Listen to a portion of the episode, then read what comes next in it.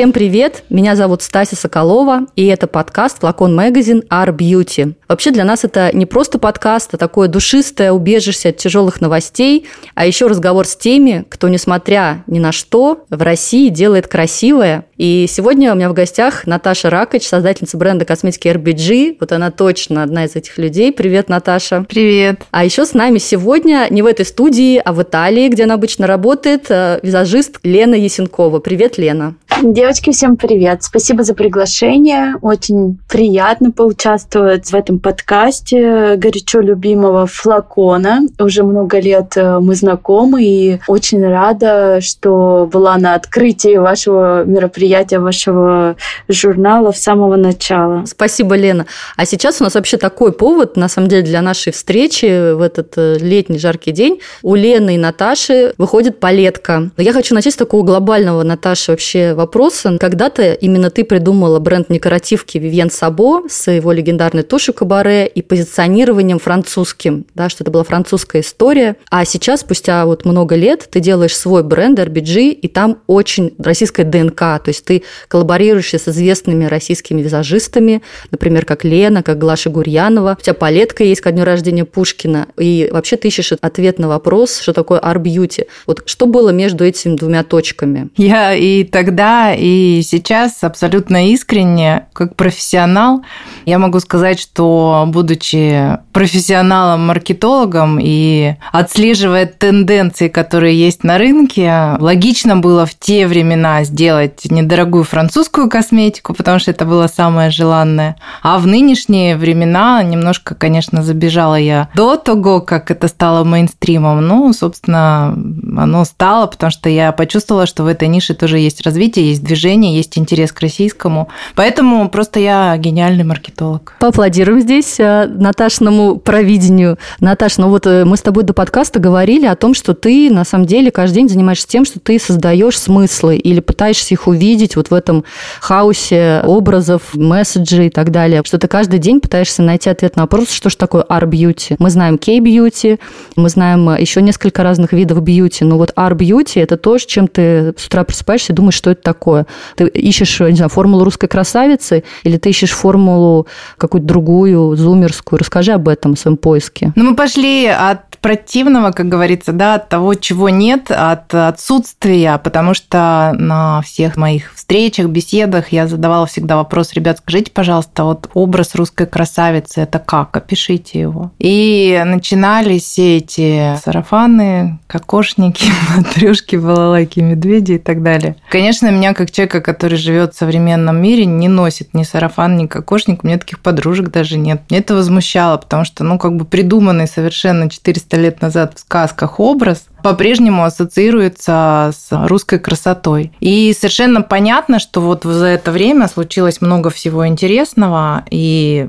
в принципе в социокультурном пространстве, не знаю, в живописи, в литературе, в архитектуре, в нашей стране вообще в историческом масштабе много всего произошло. И были разные образы женщины, там в школе макияжа не изучают макияж для русской красавицы, как там свеклой намазаться, да, а изучают совершенно схемы, те, которые применимы, красивы и понятны в такой глобальной эстетике. Но вот мне захотелось понять, в какой может быть вклад именно российской культуры в создание создания образа современной женщины, ну и в частности современной женщины, живущей в России. И это такой вопрос фундаментальный, на мой взгляд, ну не для одного бренда и не для одного человека, для команды. Поэтому, собственно, и возникла идея создать команду людей, которые эту красоту на своих кончиках пальцев каждый день создают. Это визажисты в первую очередь. И художники присоединились к нашему проекту. И, ну и вообще все люди, которые заинтересованы в том, чтобы этот вопрос как-то раскрыть. 15 лет назад, когда я Вивьен делала, мне попалась табличка, где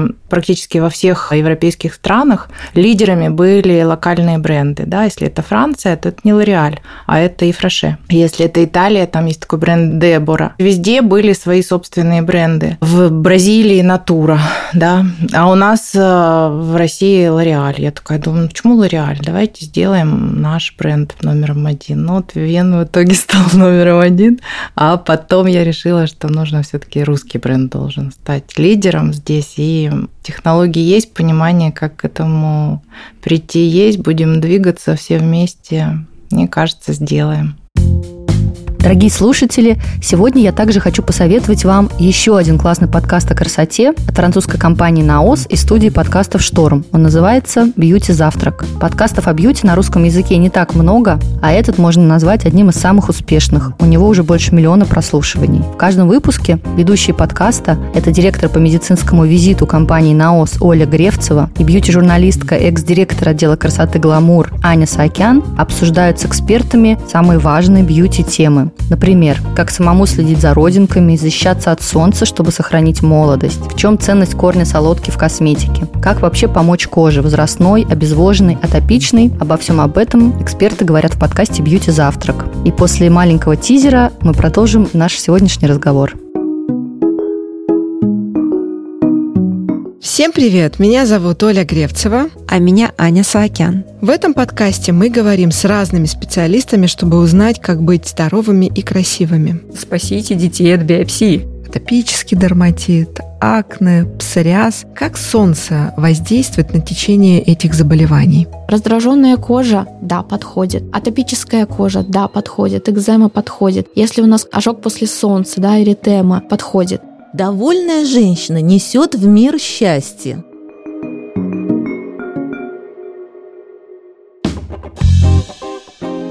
Про вас говорят, что у Лены все самое дорогое. Макияж у Лены самый дорогой на рынке. Косметика в кейсе у Лены всегда самая лучшая. Вы, как человек, который работает на зарубежных показах в Милане, в Париже, вы, кажется, вообще, в принципе, не в локальном контексте себя мыслите. Хочется подумать, что наверняка вот, э, если уж она будет делать косметику, то это будет супер-пупер люкс. Что особенного в этой палетке, которую вы делаете сейчас с э, Наташей? Что для меня важно? Инновации и технологии. То, о чем я всегда всегда думаю. То есть э, для меня очень важно соответствие времени, то есть цветовая палитра. Качество продукта, безусловно, очень важно, и в этом вопросе, конечно, стоит доверять RBG, потому что, зная Наташу, она никогда не пойдет на то, чтобы использовать плохие продукты, плохого качества для продукции. В этом вопросе мы можем спокойно доверять так как я очень много работаю, и моя команда, на фестивалях, на Кансках, ну, на больших ивентах, на больших мероприятиях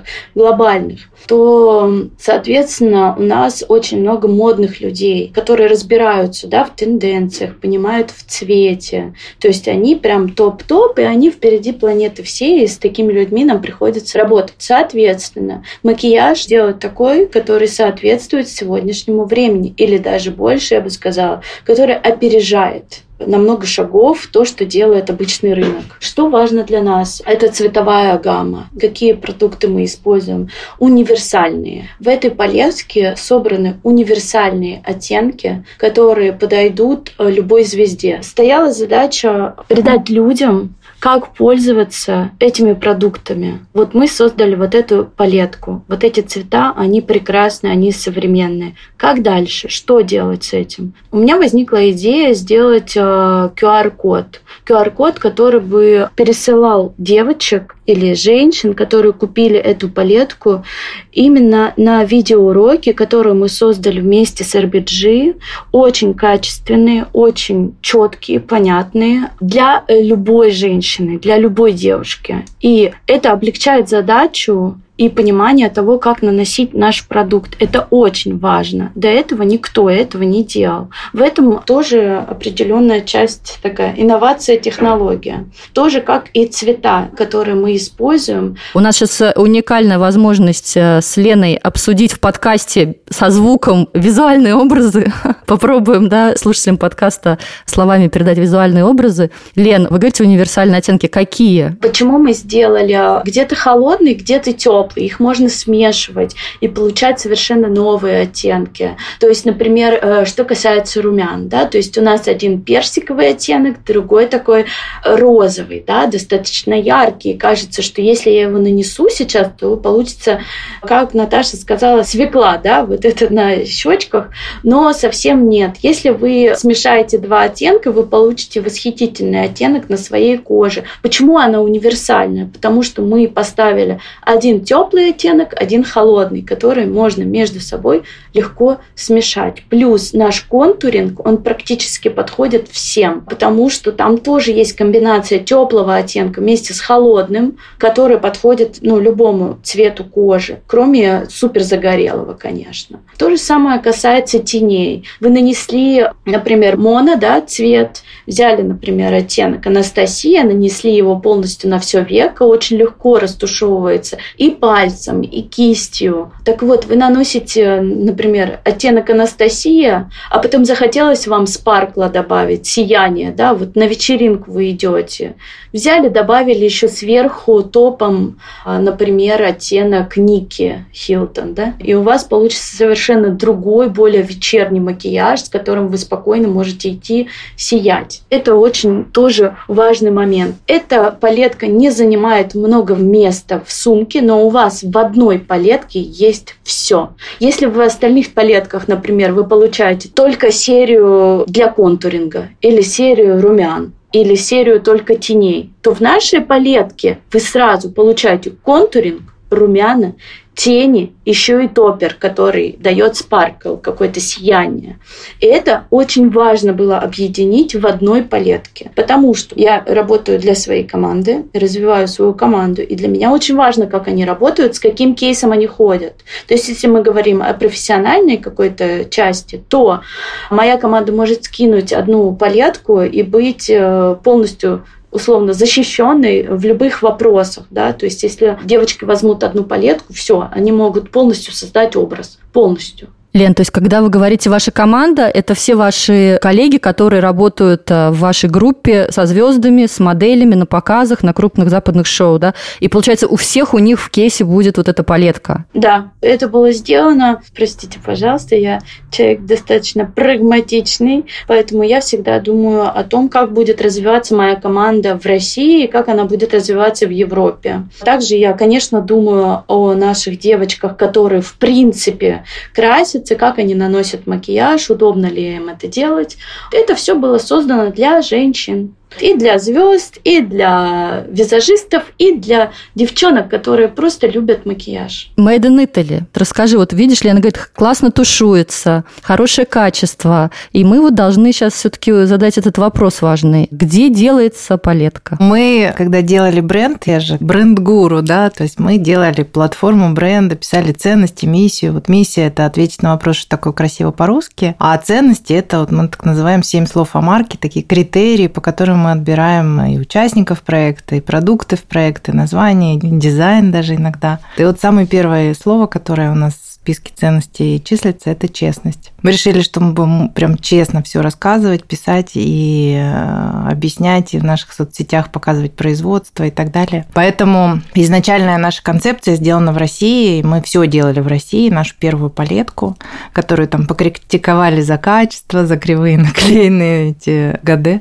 Она была сделана в России, ну... И переделана в Италии. Да, но, смотрите-ка, мы бы и продолжали настаивать на своем и делать в России, если бы по возможности поставлять ингредиенты, в России осталась бы такая опция. У нас ее, к сожалению, не осталось. То есть в России сейчас, в данный момент, производить э, тени и сухие пигментированные продукты невозможно. Поэтому, конечно, мы попытались найти достойную замену. Тем более, что у Лены было довольно сложное ТЗ, особенно по блестящим оттенкам. Все-таки она привыкла работать с очень дорогими брендами, и нам, конечно, нужно было сделать что-то аналогичное и, может быть, даже лучше, чем то, к чему привыкла работать Ленина команда и она сама. В чем сложность такого ТЗ? Это вот спаркл просто хуже тушуется или что там дороже? Там сложность в том, что спарклы – это масляная основа теней, и в России вообще в принципе не было миксеров, которые могли бы перемешивать сухой пигмент и масло. То есть те миксеры, которые были у наших производителей, к ним это все налипало, и в итоге не могли размешать эту текстуру, поэтому мы вот долго-долго думали, гадали, как-то пытались выйти из положения, но когда случилось принять решение по поводу места производства, и получилось, что это Италия, как бы там этот вопрос решен, там есть все необходимое оборудование, чтобы получить качественный продукт. Ну, поэтому, полагая, что качество в нашем случае все-таки гораздо важнее, мы перешли на итальянскую фабрику, ну, на упаковке написали, что продукт сделан в Италии, но упакован все равно в России. То есть все равно последняя переработка, ну, как там вот положено писать по техническим параметрам, она сделана в России, вклеено все все равно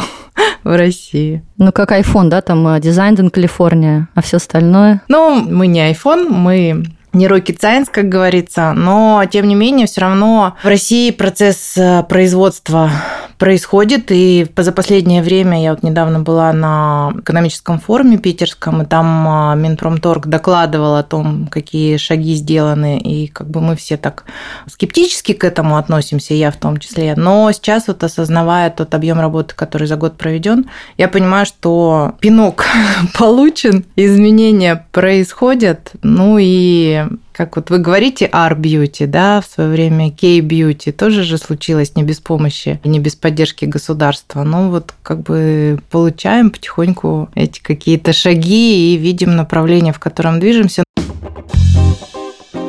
Лен, если прикинуть в цифрах э, ваш кемп, ваша команда, сколько визажистов с вами в контакте, вот если взять какой-то месяц, со сколькими визажистками, визажистами вы на связи в течение там вот месяца, например, чтобы ближний круг ваш прикинуть, это сколько примерно человек? Ближайший круг – это моя команда 120 человек, которые со мной на связи, они разбросаны по всему миру.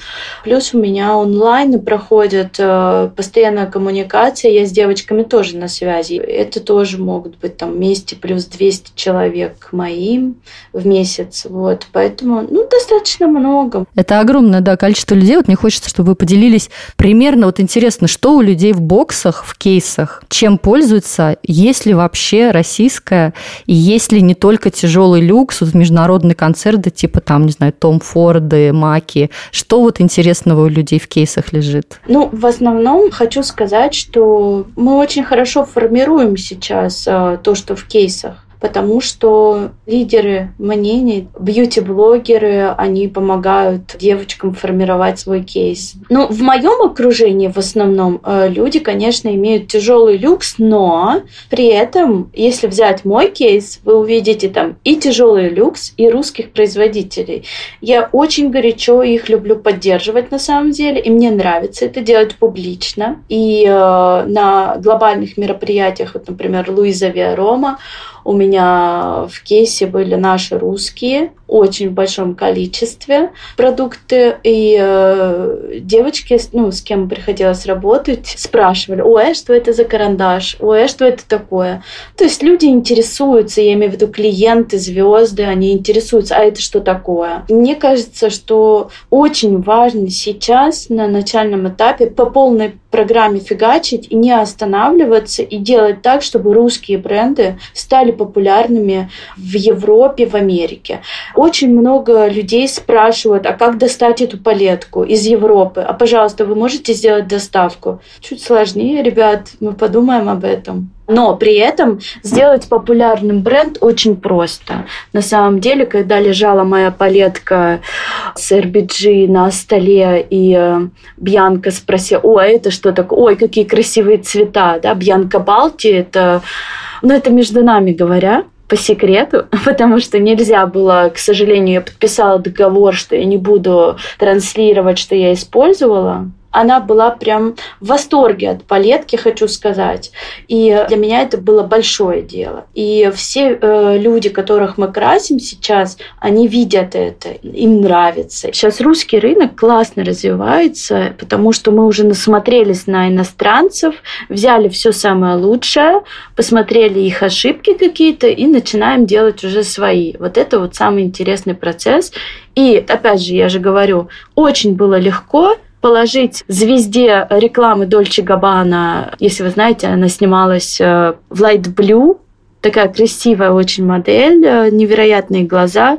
Ну вот можете себе представить, моя палетка была у нее на столе, вот она ее держала в руках, смотрелась в это зеркало, смотрела на имена, которые мы э, давали этим цветам. Ну, то есть это вообще просто. Ну, это космос. Наташ, ты нашла шорткат, короче. Ты поняла, что надо Лене дать. Лена распространит в нужных местах, и вот положит Бенки Балти. Ну, слушайте, да, конечно, получается у нас такая уникальная модель, когда мы являемся таким бэк-офисом, который закупает упаковку, арендует склад, э, таскает эти все коробки, оформляет все это в бухгалтерии, 1С, там вот эти вот все сложности сложности, которые творческому человеку на самом деле скажутся просто непроходимой тьмой. При этом мы инвестируем еще в продукт, то есть мы вкладываем деньги.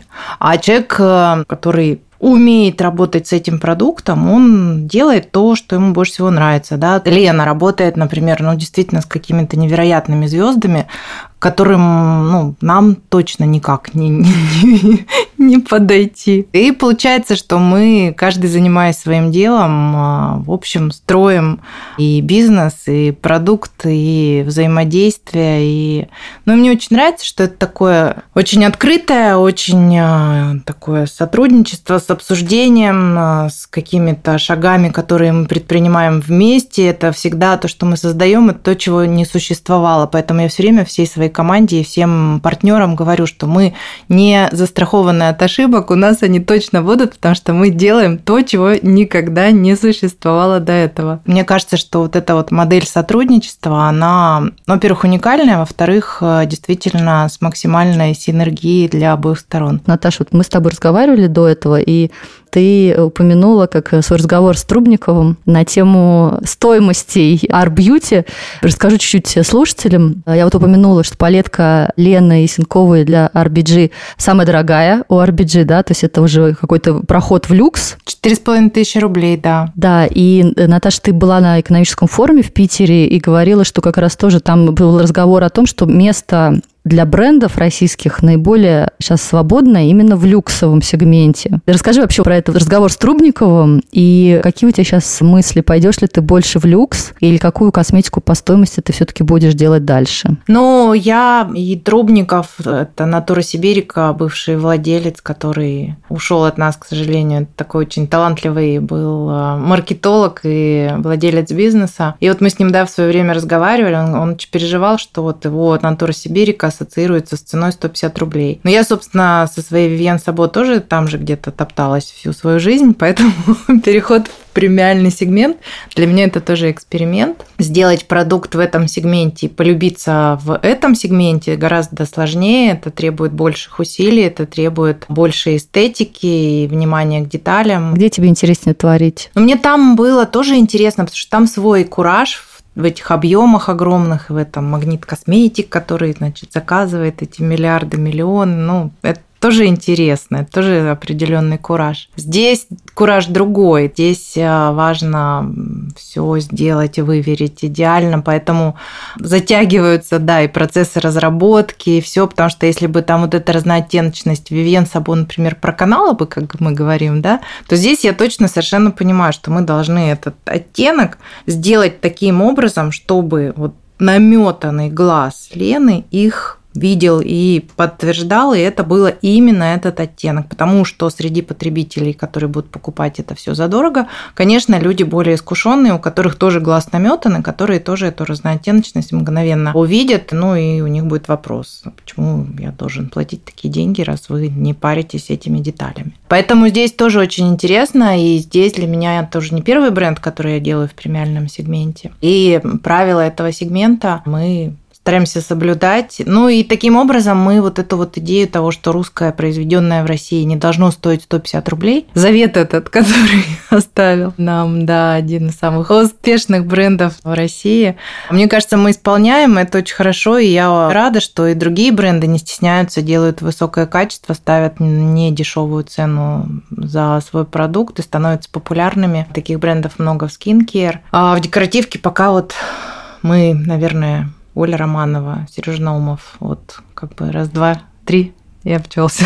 Но все равно мы будем формировать этот сегмент, потому что действительно в сетях больше всего пострадал сегмент премиальный. В среднем сегменте практически все остались бренды, хоть там как-то и притихли и не рекламируются. В масс-маркете тоже практически все остались. Ну, собственно, масс-маркет это и был один большой Вивьен Сабо.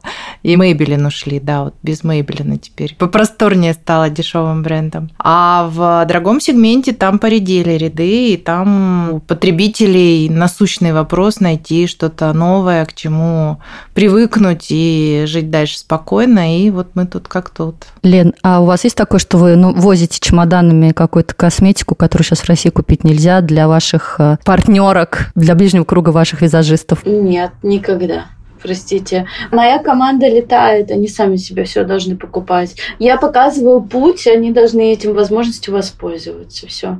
И то же самое с палеткой. Вот мы создали эту палетку для того, чтобы я не возила кучу чемоданов непонятных всего для них. А был такой период вообще когда-то? Нет, никогда. Может, что-то прям совсем кому-то, когда это снято с производства, и я вижу в аэропорту, я могу выгрести все и сказать, эй, девчонки, вот, смотрите, нарыла. А так нет, нет, конечно. Если вы хотите знать, э, могу сказать, у меня есть принцип. Э, в начале, когда я начинала путешествовать и работать, у меня было желание скупить пол free, привезти домой джем какой-нибудь. Потом ты видишь это в азбуке вкуса на полках и думаешь, так, секунду, а вот эти перевесы 10 килограмм непонятные из duty free, зачем это? Бьюти – это такая сфера необязательного но того, что дарит счастье. И в этой сфере мы все любим всегда придумать себе какую-нибудь супер э, любовь и за ней охотиться. Не знаю, там все сбивались в группке, закупали ординари, потом все искали, значит, э, помаду члены Самаи, розовую. И вот все время есть какая-то такая штука, что нам всегда кто-то должен что-то привезти. Мне кажется, это такая советская привычка достать. Раньше же не было косметики, но я еще застала эти времена, когда в очередь стояли вот в этой магазин Estee Lauder на Тверской, в ГОМе продавали это всю косметику импортную, ланкомы, титанальные кремы, которые пахли сумасшедше вкусно. И которые там папа привозил из командировки маме, стоял в очереди тоже. Ну, то есть, мне кажется, это вот эти еще старые дурацкие привычки, от которых э, уже молодежь, мне кажется, легко уже избавилась. Давно хотел тебя спросить, вот если как человек, который вот это все помнит, и советские золотые бренды, и, значит, э, первые французские косметика в России, у тебя есть э, тушь, называется «Черная Москва». Расскажи, как ты решилась взять Красную Москву и превратить ее в черную. Расскажи про историю этого названия. Мне кажется, это очень смелый человек мог э, придумать э, такое название. Расскажи про него. Слушайте, ну я первым делом, конечно, пошла к юристам, спросила, ну, можно это или невозможно. Будут какие-то вопросы от владельца бренда нынешнего. Мне сказали, нет, все нормально, давай. Откуда взялась эта идея? Ну как, если я хочу изучить, что такое красиво по-русски, если я хочу сделать русскую тушь, да, тушь, которая российская, вот что, мне нужно взять город, в котором любят краситься и вообще как-то приезжают показаться. Что это за город? Москва, окей.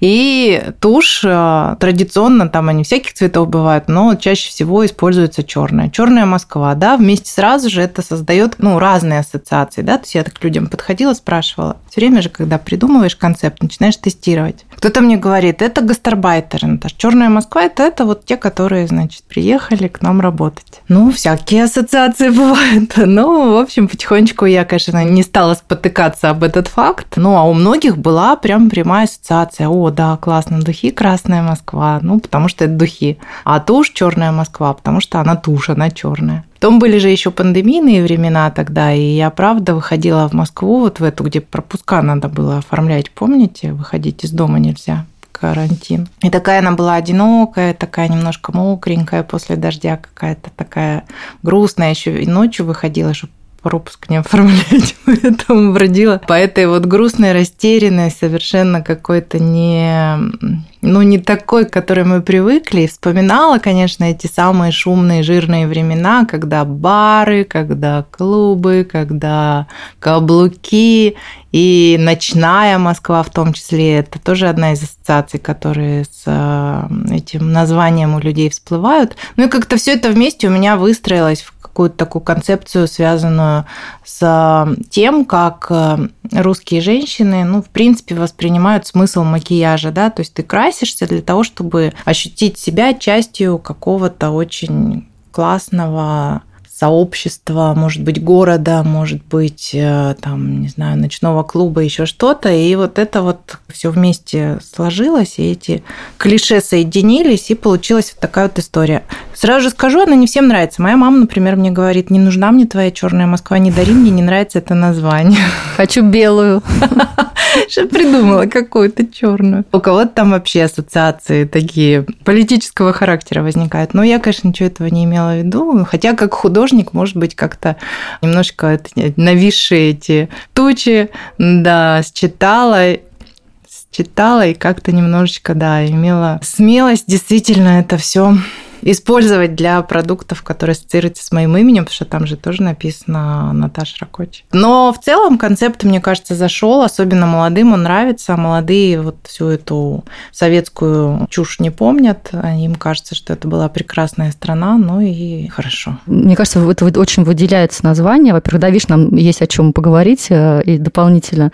И все время я подумала, когда появилась, что ты пойдешь по этому пути, что это немножко будет такой всегда... Ты будешь развивать его больше этот как бренд «Черная Москва», что всегда есть искушение вот это немного советское наследие имплементировать в современный день. Но ты вообще создаешь параллельные какие-то новые другие истории. Ты не осталась вот под этим, не знаю, брендом «Черная Москва». У тебя там и русский нюд, и палетка Пушкин, и палетка с Леной. Это вообще такая, на мой взгляд, западная история про люксовость. Состоялся практически первый сезон Russian Beauty Guru. То есть вот те люди, с которыми мы еще до пандемии встретились, обсудили продукты, пришли к соглашению о том, что мы так работаем. За эти продукты взялась моя команда, и мы их, так сказать, материализовали в реальности. Вот он практически состоялся. Один только продукт мы не сделали. С Андрюшкой Лаусом мы планировали сделать пудру, но поскольку сейчас вот в России уже пудру сделать невозможно, он у нас так на стопе и стоит. Но первый сезон реализовался, то есть вот 8 линеек, 8 продуктов у нас есть, живы-здоровые, функционируют, развиваются, и действительно это получились бестселлеры, в которых вложена душа, в которых вложена идея, и в которых есть свой культурный код, и я в это совершенно не вмешиваюсь, это вот реальное творчество каждого из участников проекта. Мне важно, чтобы это все было более-менее как-то объединено в единую линейку, потому что этого просят полки. То есть наши клиенты говорят, что ну как бы я не могу уже все вот это вот разное поставить, давайте там нам как-то объясните, почему мы все вместе, поэтому у нас есть вот этот единый бренд RBG, Russian Beauty Guru, и мы вот э, даже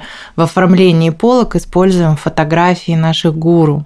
Все используют фотографии модели, а я вот намеренно отказалась от фотографии модели. Мне важно, чтобы люди узнали, кто стоит за этим продуктом. И если даже кого-то и не знали, за счет того, что фотки наших гуру стоят на прилавках крупнейших сетей, в больших красивых магазинах, многие узнают о том, что существуют э, такие персоны а, в мире бьюти в России. Ну и дальше вот эта наша тема о том, что мы друг друга поддерживаем и продвигаем, она, в общем, работает. Мой концепт состоит в том, что мне действительно нужны гипотезы и идеи от э, людей, значимых в этом а, мире бьюти в России, для того, чтобы вот мы все вместе как можно больше всего сделали, похожего на то, что бы помогло нам описать, а что же такое красивая женщина из России сегодня какая она, что у нее за стиль, какие у нее привычки, как она красится, как она одевается. Потому что, мне кажется, эта тема не обсуждаемая совершенно, то есть мы были какие угодно, похожие на француженок, похожие на итальянок, на американок, на всех смотрели, у всех стиль, а у нас что? У нас тоже стиль. Спасибо большое, Наташ, спасибо большое, Лена. Это был подкаст Art Beauty от Флакон Magazine. Спасибо большое за приглашение, за то, что мы поговорили. Спасибо, было очень приятно. Благодарю.